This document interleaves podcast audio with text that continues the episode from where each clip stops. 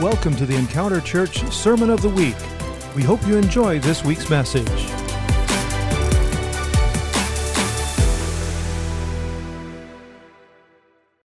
Well, praise God. I have the awesome opportunity to speak to you today um, from Philippians chapter 1, starting at verse 19 through 27.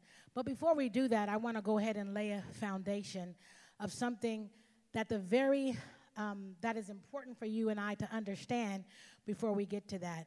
It really starts with the story of Job. The story of Job, what happened with Job was Job um, was a man that was upright before God. He actually was a, was a very wealthy man. He was a man that was uh, feared God. Job was a man that, you know, was loved by everybody. And one day, Job and God has this conversation. Job has this conversation, you know, um, oh, I'm sorry, the devil has a conversation with God. And the devil is talking about. Yeah, yeah, Job, yeah, yeah, he, God is telling him, you know, have you considered my servant Job? Because he's upright. I mean, Job was repenting for people. Every day, Job got up, he prayed. Job's life was in order. He put God first in everything that he did. And then he would even repent for his kids if he thought they made a mistake. He would just every morning just give a sacrificial offering, just, just in case my kids mess up, Lord. Yeah, I'm giving this sacrificial offering. Job loved God. And then so God had this conversation with the devil one day and he's saying to him, Hey, where you going? He says, Yeah, I'm coming back from here. And then the devil says, you know, talks to him, talks to God about the servant Job. And he says, Yeah, the reason why Job is so faithful to you, the reason why he's the way he is, because you have a hedge of protection around him.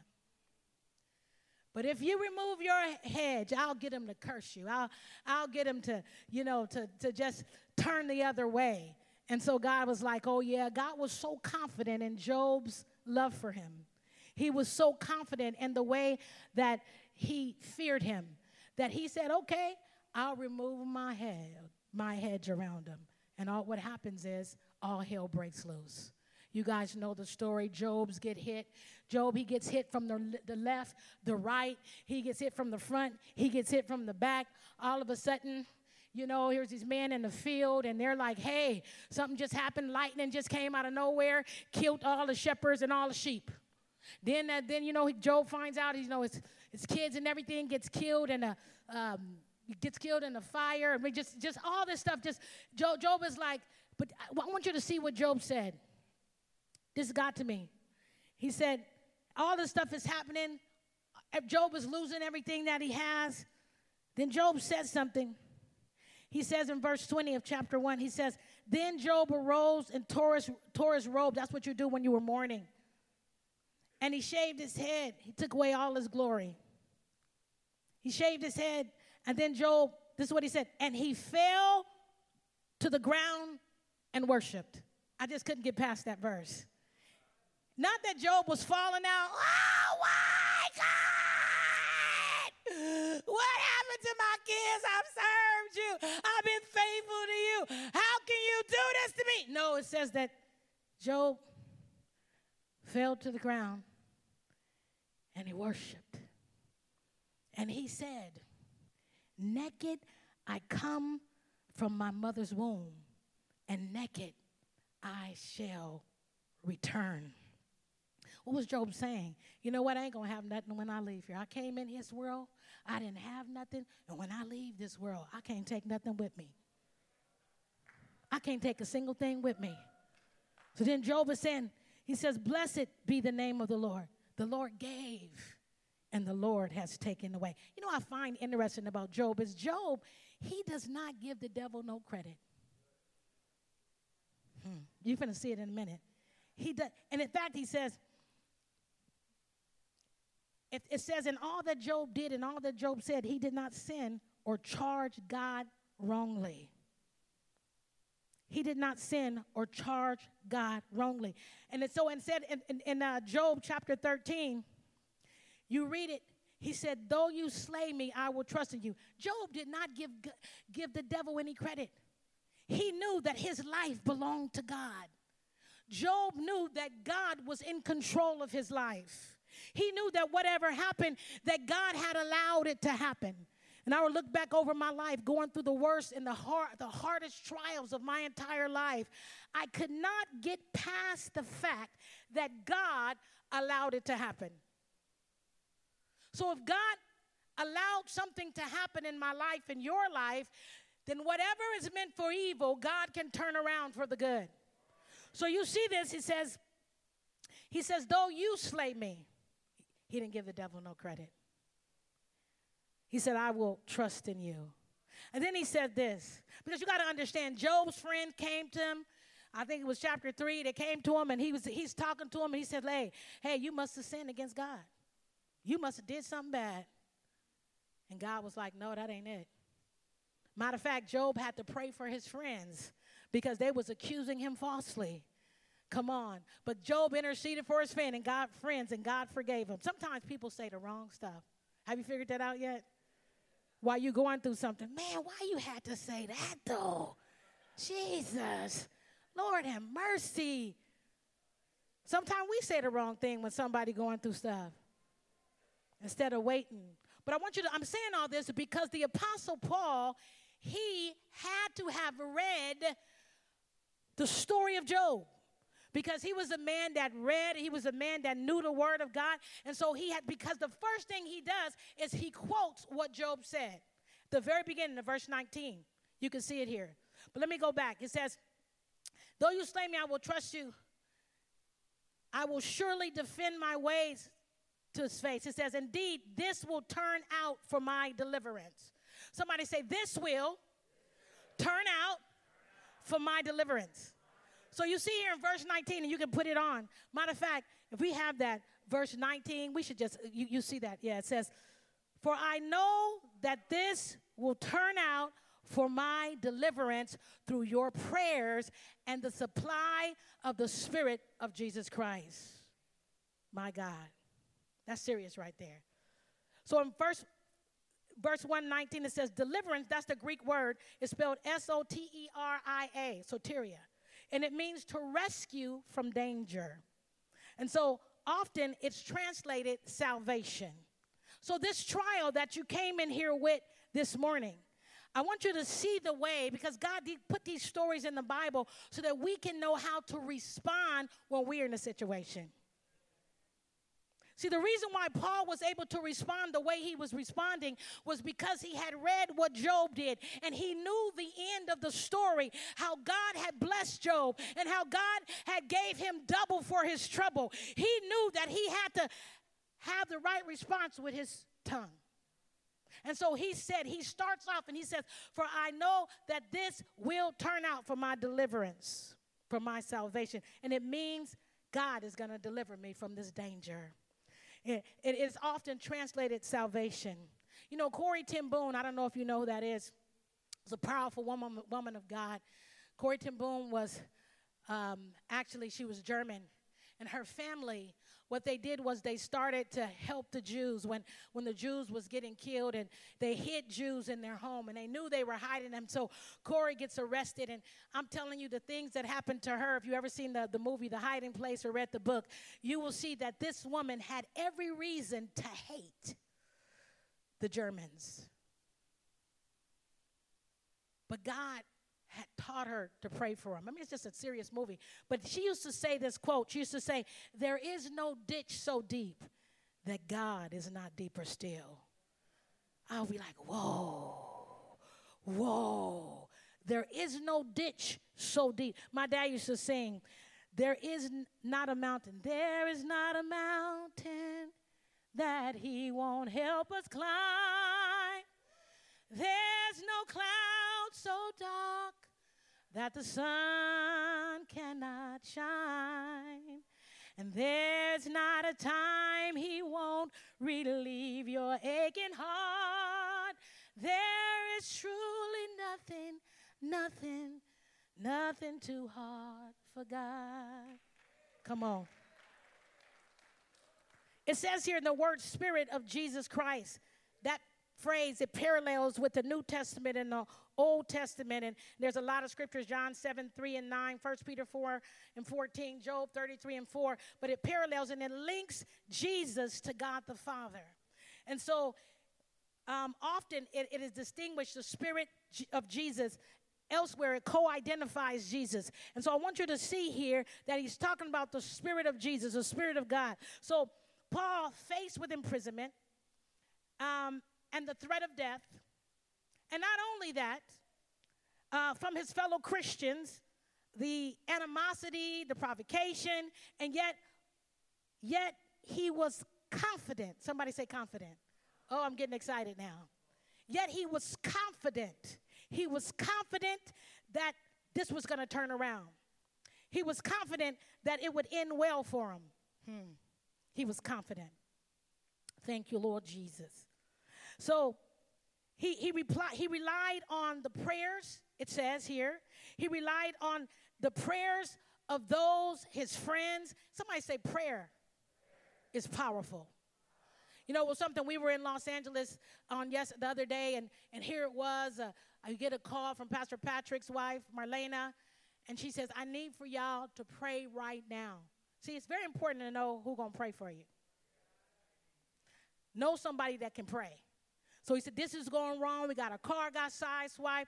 This is going wrong. That is going wrong. The toilet in the hotel ran over. Wait a minute. All these things can't be happening at once. I need y'all to pray because we are experiencing some demonic activity right now. And I'm not sure what it is, but I know that you're going to pray for me and you're going to get a prayer through. See, Paul had this attitude. He says, I know that you're praying for me. Huh. Thank y'all for praying for me. You know, it's something when you pray for somebody, even though I, I know I'm not always right. I know I can have some issues, and I appreciate you praying for me. Like I'm going to pray for you because nobody's perfect, you see? So here it is. They're praying for Paul. So Paul's faced here with imprisonment, he's faced with death, he's faced with animosity, he's faced with provocation. Here he is, and he's relying on the prayers of the people, he's relying on the prayers of the saints.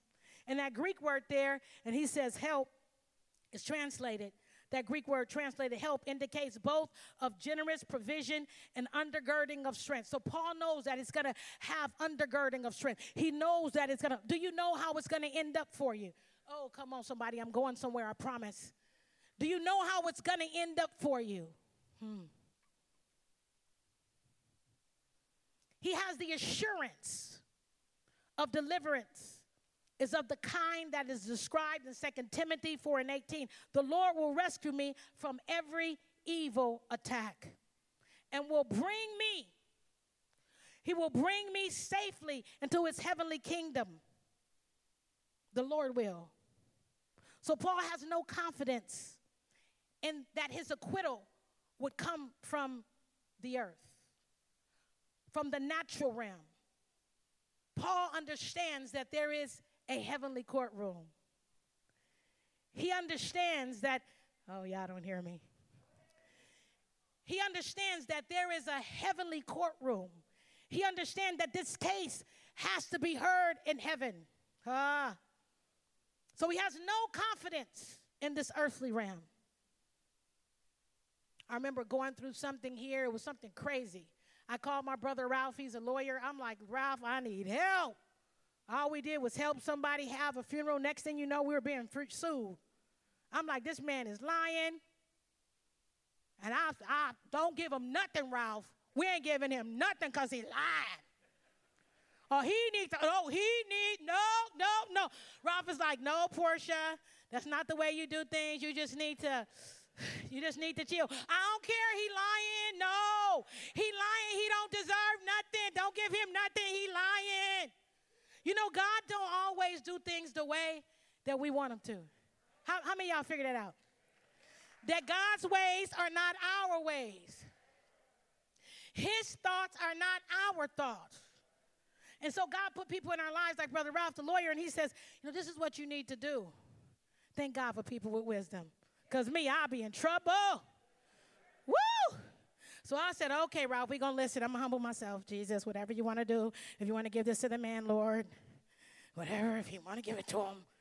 God, you see he lying on me, though. You see he lying, though. God, you see. Lord, you know you should just wipe him out.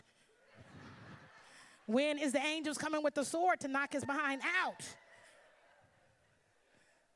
But I want you to, Paul, He doesn't talk like that though. He says, according to my earnest in verse 20, in verse 20 it says, according to my, uh, verse 20, verse 20. There he goes. According to my earnest expectation and hope, that is in nothing I shall be ashamed, but with all boldness, as always, so now also Christ will be magnified in my body, whether by life or by death. Woo! My God. When that word boldness right there's the Greek word is used, it refers to be to have courageous speech. How are you speaking for God? See, Paul, he was different. Job, he was different. They were an example for us. They were an example of how we're supposed to speak. There was, oh, come on, somebody. Here it is. They had boldness of speech that Paul planned to continue speaking out for the gospel's sake. I'm going somewhere. So he trusts that Christ will be honored regardless of whether he lives or dies. Paul has one supreme ambition that Christ will be exalted in his body. Oh my God. See, your body is the temple of the Holy Ghost. That's why Job, when he went through all of that stuff, what it says was he bowed down and he worshiped. Your body is the temple of the Holy Spirit. See, he understood. He said, I want God to be magnified, I want him to be exalted in my body. Come on. That Christ would be seen by others by the way that I live by what I say, by what I do. Oh, that Christ would be seen clearly in his true greatness. You know, Jesus said, It's not I. Come on. So the word translated here, eagerly expected, means straining forward with an outstretched neck. It implies turning aside from all other interests. It implies having a goal, it implies having one mindset. Come on, somebody. So, Paul here, he's turning aside from all these other things, and his goal, his ambition in life, what he's saying is, he said, I want Christ to be magnified in my body. That is his ambition. That is his goal. That he might be exalted in my body through my living and also through my dying. That he might be seen by others. That he might be seen. See, if I have this response and go ahead and cuss the man out, is Christ going to be magnified in that? Come on, y'all smarts. Y'all love Encounter Church. But if I go over here and I say, God, what do you want me to do? What do you want me to do? God says, well, just go ahead and humble yourself and offer the man. I'm like, what? But my life is not my own, though. See, I, y'all don't hear me yet. My life is not my own. When I gave my life, when I stood crying, I surrender. Ah, that was me. And the moment I want to do things my own way, I, I, the moment that I say, wait a second, wait a second, wait a second, uh uh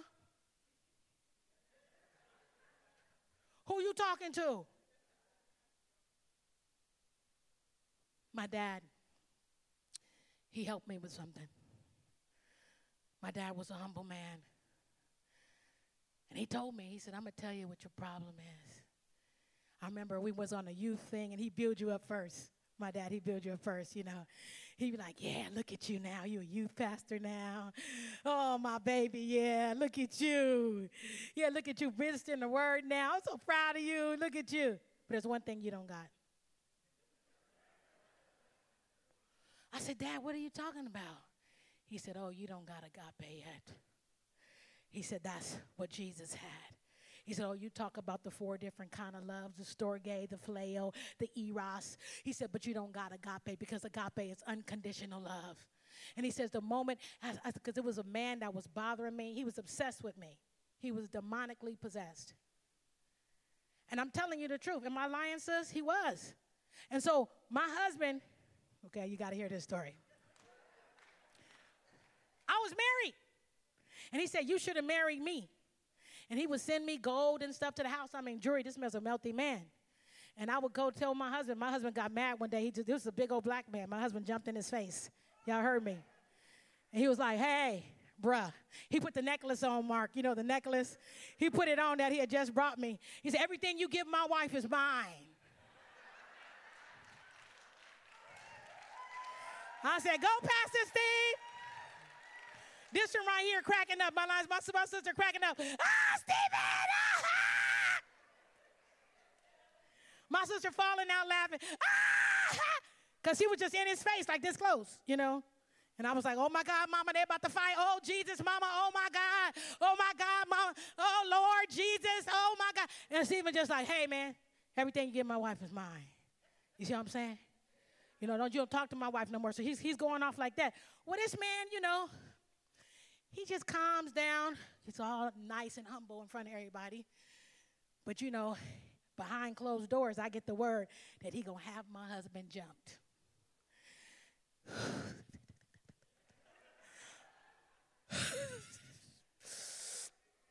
oh my God. I was so mad. I told my dad, that's it. That's it, he dead.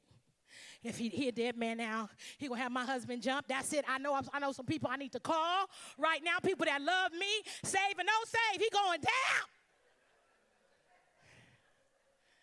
And then my dad said to me, I said, Dad, he like flies buzzing around my head. Just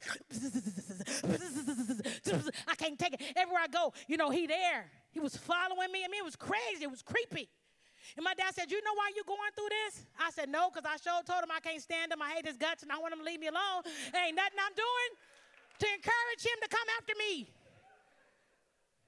And my dad said to me, Well, you know what, baby girl? Let me tell you something.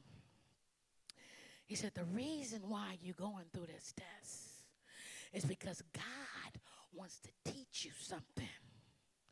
And the moment you learn the lesson that God is trying to teach you, it will be over. He says, So you know what? God is trying to teach you agape that you would forgive. Forgive him. Remember, my life is not my own. I'm bought with a price. I say, I want to forgive him. I want you to forgive him. Forgive him so that so that God can deal with him. Because if you don't forgive him, God can't even deal with him. You are holding back the judgment of God because you have him in the cage. I was like, oh my God, Jesus. So it took every out because he said, he said, you know what your problem is? Flies. I said, I said, he's like flies. And he said, flies don't bother a dead man. Do you understand what he's telling me? What he's teaching me. He said, flies don't bother a dead man. A dead man. The fact that he's the fact that he's annoying me, the fact that he's you know lying, the fact that he's coming in and has this crazy alternate reality in his head, is bothering you so bad because you are still alive. You are so much alive. And so, what my dad was telling me, he said, You know what? You got to die to yourself. You got to present your body as a living sacrifice, holy and acceptable to God. So I'm saying, oh my God. And he was right. Because the moment that I did what I'm talking about being obedient right now. The moment that that he that the Lord told me what I had to do, that I had to say, I forgive you. I forced myself to say it because my feelings, my feelings didn't want to say it. You know what I'm saying, Sister Edna? My feelings did not want to say it. So I fought to force myself. I forgive you. I was going beyond beyond my thoughts. It was beyond my natural ability.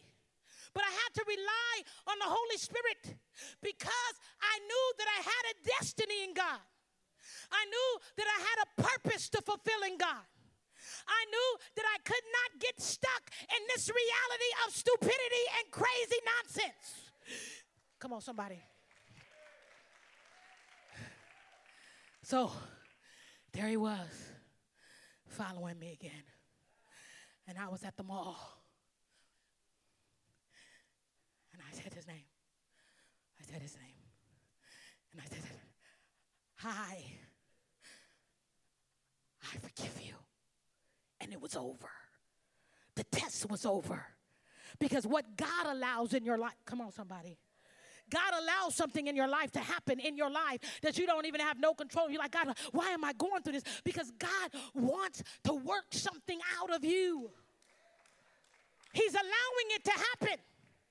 Because he said, Are you really mine? Just like he tested Job, just like he tested Paul. Are you really mine? When you stood before the altar and you said, God, I surrender all, was that just when I was doing good for you? Was that just when I was giving you stuff? Was that just when I was blessing you? But then now that the test comes, you want to go away. Sorry for screaming at you. I just get so excited.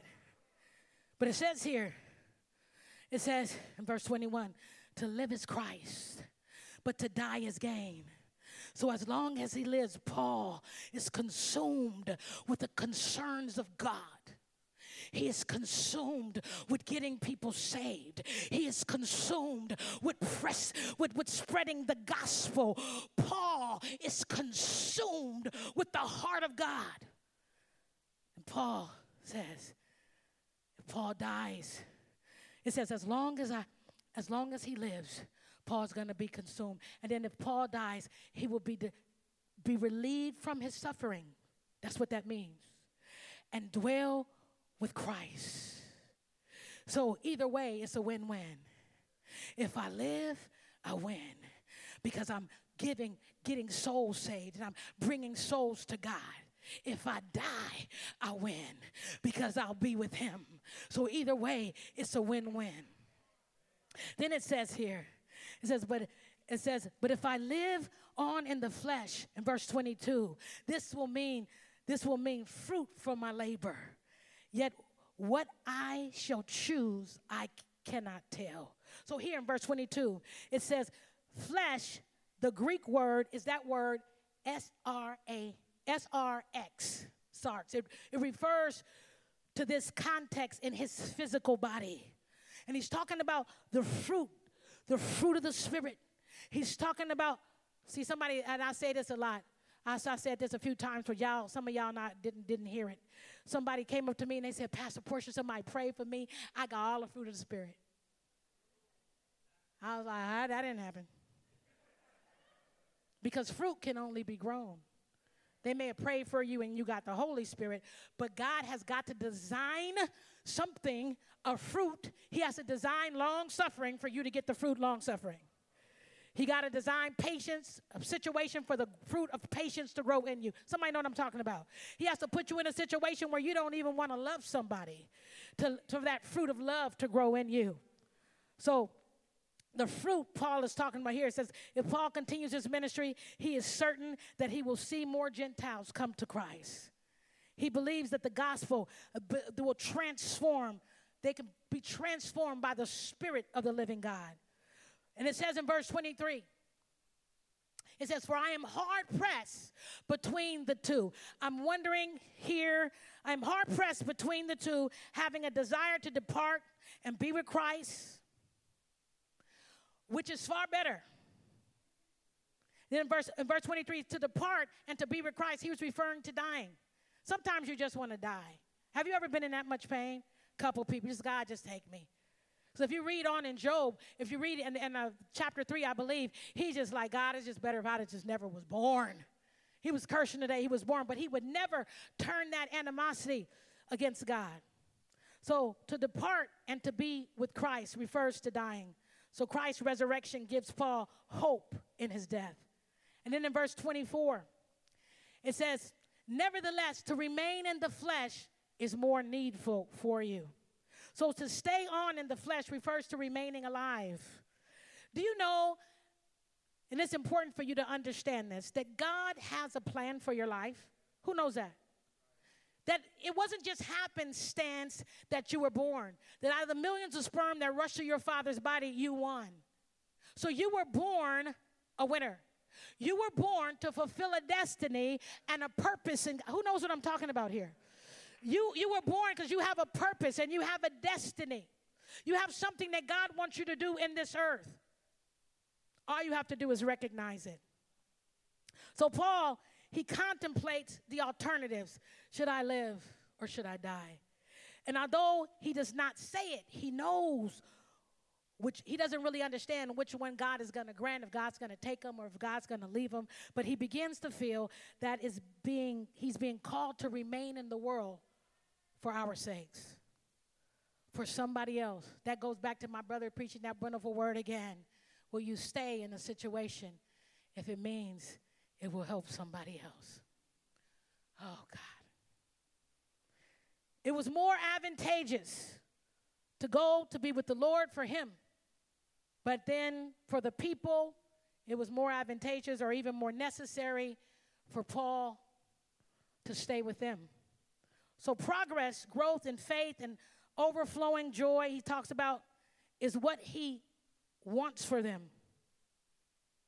What do you want for other people? How do you want them to be set free? How do you want them to be delivered? Huh? And then 25 it says, and being confident of this, I know that I shall remain and continue with you all of your progress and joy and faith. Come on. The joy, somebody say, the joy of the Lord is my strength. Say it again. I don't want to go through this life without the joy of the Lord. I, I don't want to just keep on going through the motions. I don't want to just come and do church. I don't want to do church. I forget the song. I wrote a song about this, but I don't want to do church anymore. I don't want to just go through the motions. I don't want to do church anymore. I want to be the church. Purify me for your use, Lord. Paul Job, they found something. Finally, Paul speaks here of wanting the, their joy in Christ Jesus. They're boasting. Look at that. To overflow the boasting. What do you brag about? I'm just going to tell you the truth. Can I tell you the truth and you not be mad at me?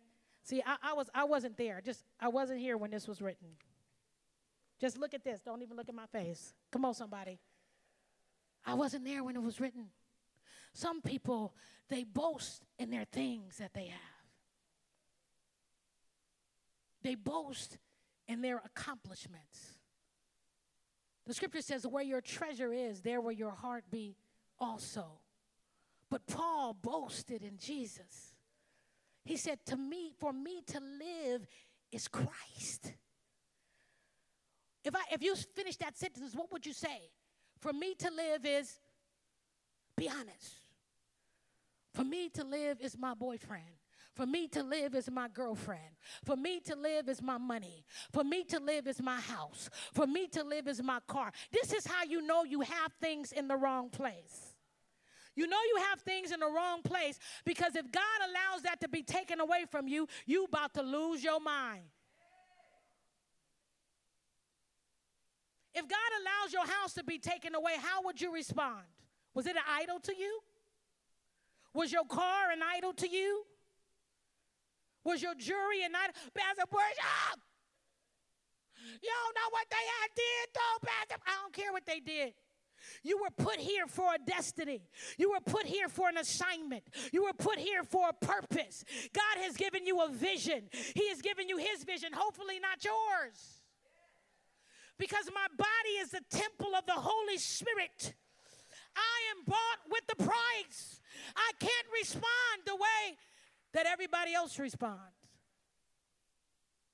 I can't do, brother, uh, brother Ron, I can't do it. I can't knock you in the face even though I think you might deserve it. Do you understand what I'm saying? That we are called, we are Christians. That means that we are to be Christ like. And the Apostle Paul was trying to do that here. He was boasting in Jesus, he was boasting in the gospel. And he said, The life, he said, to me to live is Christ. That is what life is all about to me. See, I can have nice things, but things don't have me. That means that if I get it taken away from me, then I'm not, oh God, why did you allow it to happen? They didn't took my job. You know how many times I've been fired? I was, well,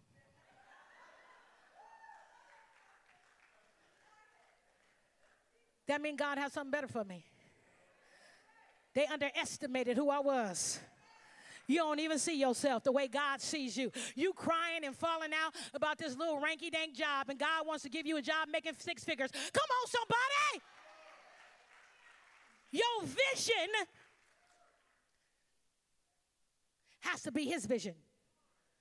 It has to be God, what do you want me to do? What, what do you want me to say? How can I please you when this person is lying on me? I had to live this, y'all. I'm talking about I had to live this before I preach this. I was debating. I was debating should I call this person that was lying on me, Lord? Should I call him and let him have it? Because, you know, just because I can't cuss, you know, as a Christian, you know, I was in debate. I'm going to, you know, and I can really cut him down low. Oh, I can make him, I can make him cry. Ooh, I can get him good. When you start thinking like that, who that is? The devil. That's the devil talking to you like that. And you know what I do?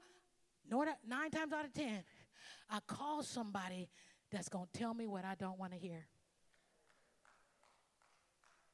Because I want to be saved. Because I want people to see Jesus in me because I want people to say, Yeah, I know there's a God because when you touched me, I was healed. I know there was a God because I was going through something. I was going through something and you prayed for me. You prayed for me, and now I'm not no longer live the way that I want to live. I can't say what I want to say. I got to say what He wants me to say. So this week I called my brother Ralph again, the lawyer. I said, Brother Ralph, this is going on. And you know, I knew he was going to tell me. I knew he was going to tell me what I didn't want to hear. But I knew it was going to be the truth. And this is what he said. Portia, forgive. Oh, God. You can come to the piano.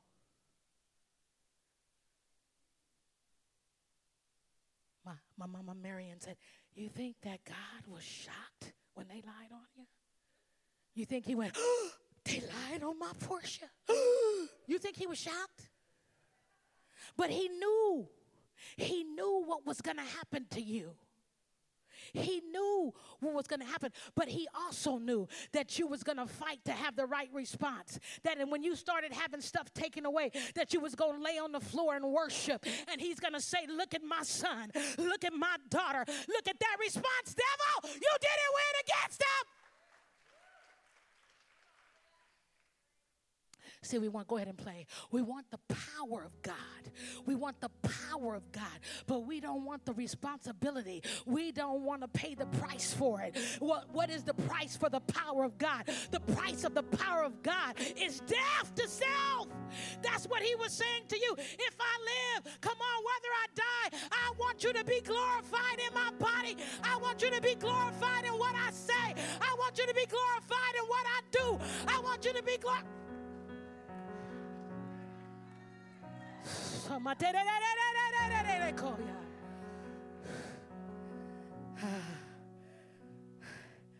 I want my boast to be in Jesus. I want my boast to be in Jesus. Only let your conduct be worthy. Look at verse 27, last verse.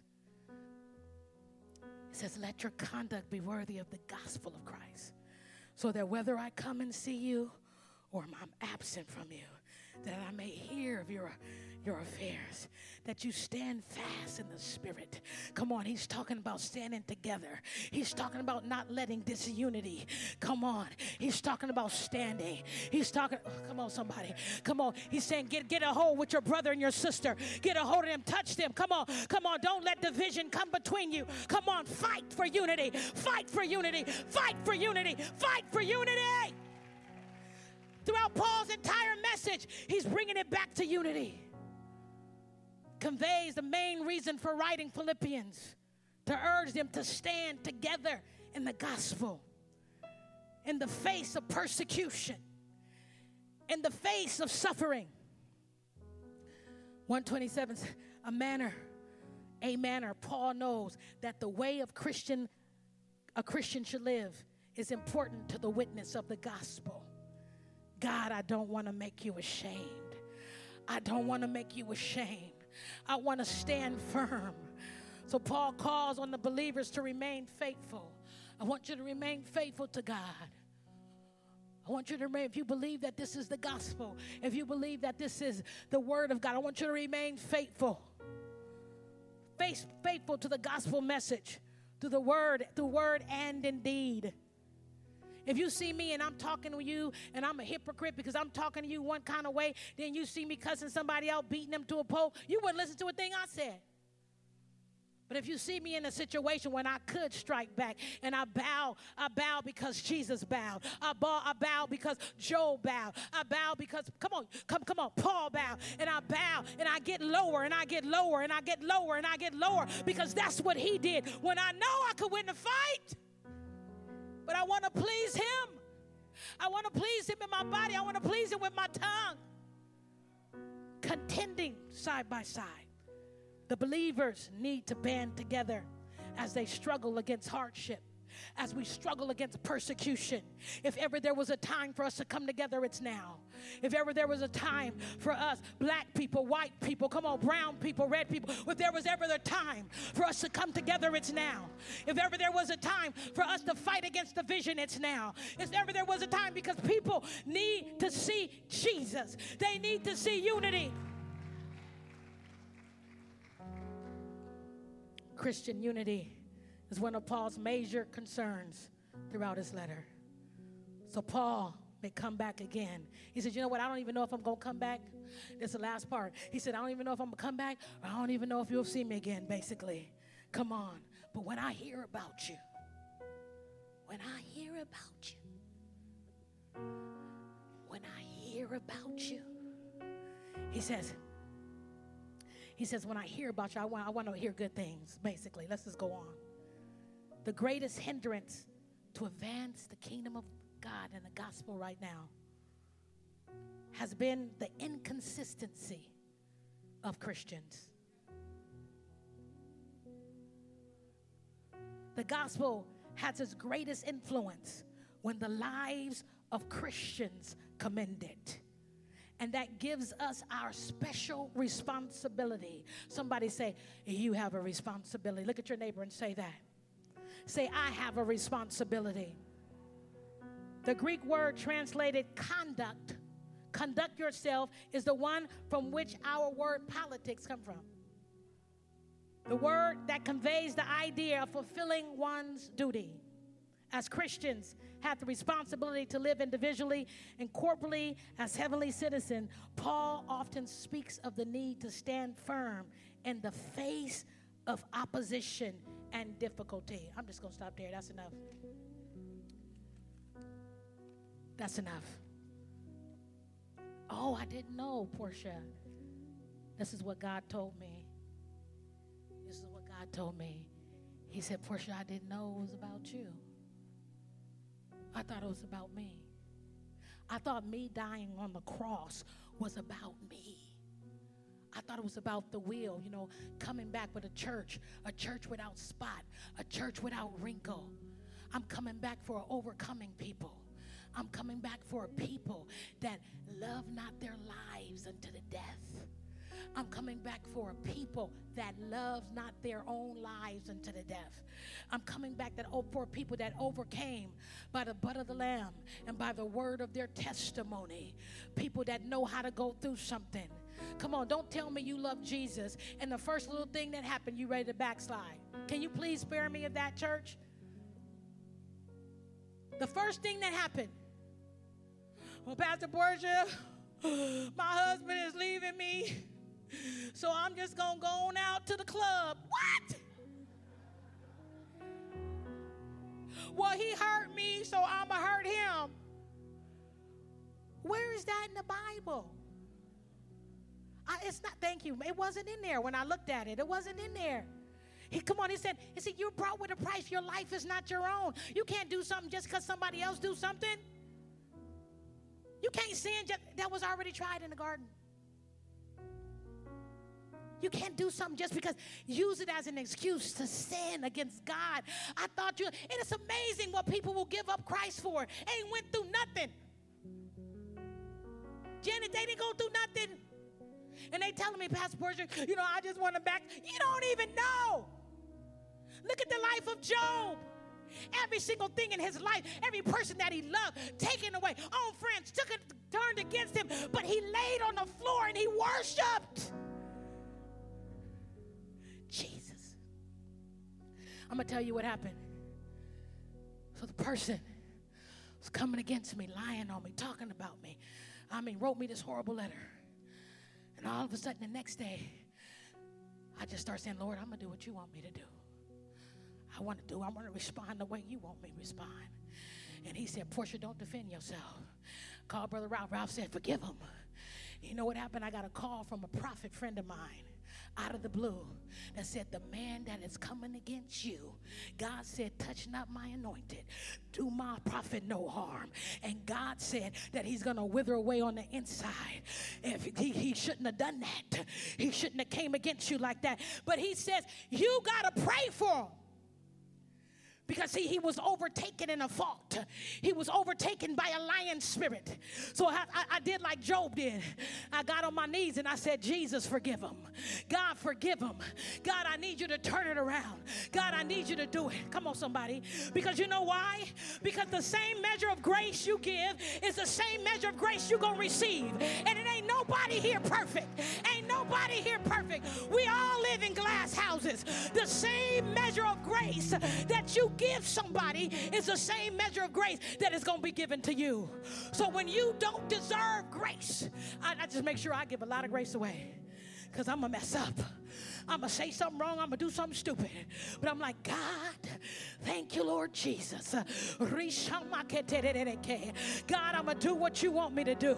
I'm going to say what you want me to say. God, forgive him. God, turn it around. God, turn, make him see who you really are. God, have mercy on his soul. Because I want somebody to pray like that for me. Come on, somebody. Whatever you give is what you're going to get back in return the Apostle Paul understood. He understood that his life was not his own. Oh God, I gotta stop. I'm going on. I'm, I'm, I'm gonna calm down. I'm just I'm just so excited about it because God showed it to me. He said, Portia, the reason why you was going through what you going through is because I need for you to be a witness for somebody else. I need for you to be an example for somebody else. I need for you to show them how to worship when you're when they're going through hell. Come on, you not singing for me. You're not raising your hands for me. Come on, you're not dancing for me. You're worshiping him because you want God to be glorified in your body.